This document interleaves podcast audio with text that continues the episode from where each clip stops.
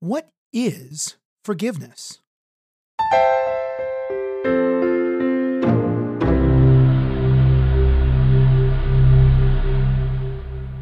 You're listening to Psychology in 10 Minutes.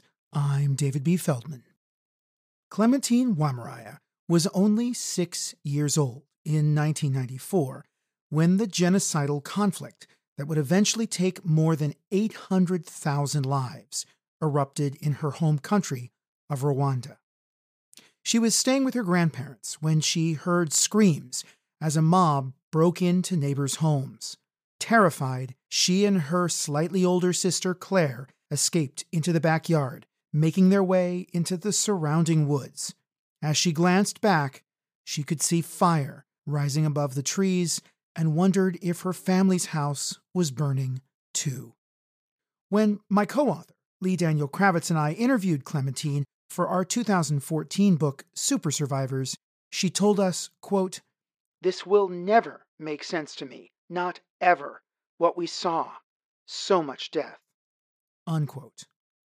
During the next six years, the sisters bounced between United Nations refugee camps, afraid and alone, clinging to one another and grieving the loss of their entire existence.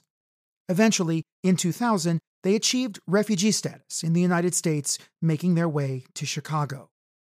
Flashing forward to the present, now in her 30s, Clementine is a graduate of Yale, has spoken before the United Nations about the dangers of genocide, has done humanitarian work aside Oprah Winfrey at the Superstars Leadership Academy for Girls in South Africa, wrote a book about her experiences titled The Girl Who Smiled Beads, and was recognized for her luminary efforts by President Barack Obama.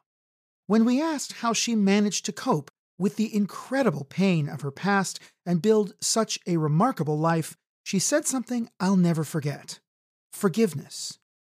To be clear, forgiveness wasn't her only answer. She also spoke about grieving, goal setting, and personal fortitude. But years after that conversation, it's her endorsement of forgiveness that most sticks with me. How on earth could someone forgive the atrocities that were perpetrated against Clementine and her family? And why would she even want to forgive?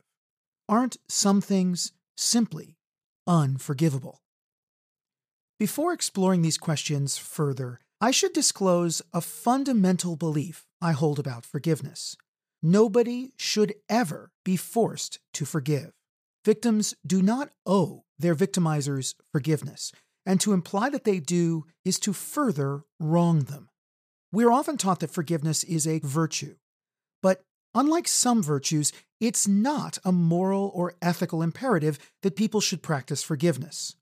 Ultimately, to forgive is a highly personal choice that people will make if, and only if, they're ready. In my opinion, the real moral imperative is that we should never guilt or shame someone for not being ready to forgive. They were the wronged party, and they get to make the decision whether to forgive or not. Period. Nonetheless, research shows that for people who naturally make that decision, it's generally a good one. In fact, in a 2015 review of 54 studies, Brandon Griffin and colleagues found that forgiveness was related to better mental health including fewer symptoms of depression, anxiety, and post traumatic stress, as well as lower levels of fear, hostility, and emotional pain. A 2021 study even found that people who reported practicing forgiveness of others were more compassionate toward themselves. Moreover, the opposite of forgiveness, sometimes referred to as unforgiveness, is associated with increased health difficulties. In one study, researcher Erick Messias and his colleagues asked thousands of people across the U.S., quote, Would you say this is true or false? I've held grudges against people for years. Unquote. Those who answered yes tended to report higher rates of heart disease and cardiac arrest, elevated blood pressure, stomach ulcers, arthritis, back problems, headaches, and chronic pain than those who answered no. Feelings of anger and hurt are heavy burdens to carry, so it shouldn't be surprising that it takes a toll on us. Perhaps for these reasons, people appear to recognize the value of forgiveness. In a 2010 survey of 1,000 people across the U.S., 90% of respondents agreed or strongly agreed with the statements, We need more forgiveness in America, and we need more forgiveness in the world. Nonetheless, forgiveness doesn't come easy. Even though there's widespread agreement that forgiveness is important, people struggle when it comes to actually doing it. For instance, research by Blake Riek and Eric Mania found that people were more likely to endorse the value of forgiveness in the abstract than concretely practice it in their lives. This discrepancy is totally understandable, given that forgiveness is hard to do. Not everyone feels ready, and it's important that we respect that. But what exactly does it mean to forgive? Forgiveness is a word that comes with a lot of baggage and means different things to different people.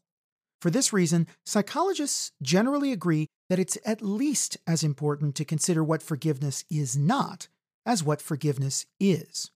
Forgiveness is not the same as pardoning, absolving, excusing, or forgetting wrongdoers' actions. It's also not the same as giving the person who hurt you a pass to continue doing so either to you or others.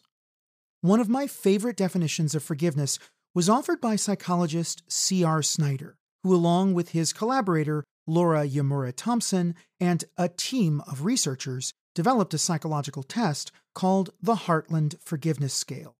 Snyder was fond of saying, quote, Forgiveness is giving up the hope that the past could be different. Unquote.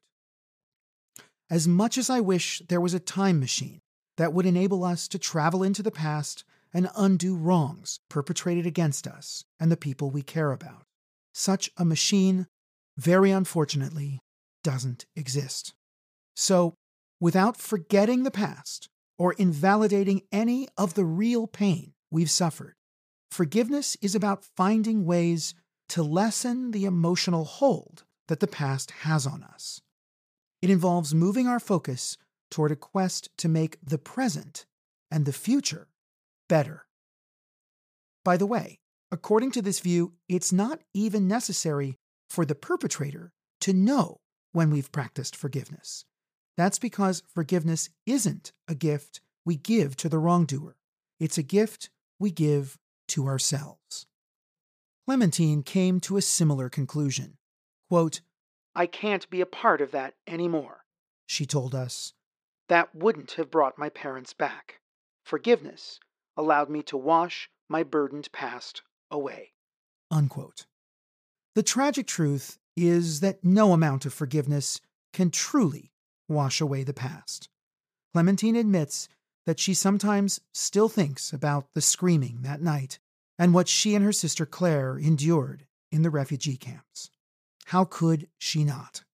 But she feels strongly that through practicing forgiveness, this horrific past and the people who perpetrated it do not get to determine her future. Quote, I felt strength to take steps out into the world for the first time. She shared with us, I was going to go after things. Unquote and go after things she did.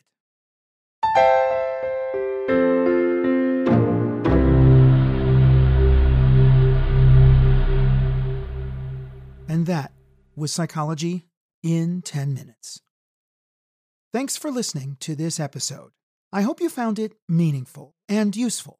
If you did, consider subscribing to the podcast or leaving us a rating on Apple Podcasts or through your favorite podcasting app. Your efforts could really help potential listeners find the show. We really appreciate it, and we really appreciate you.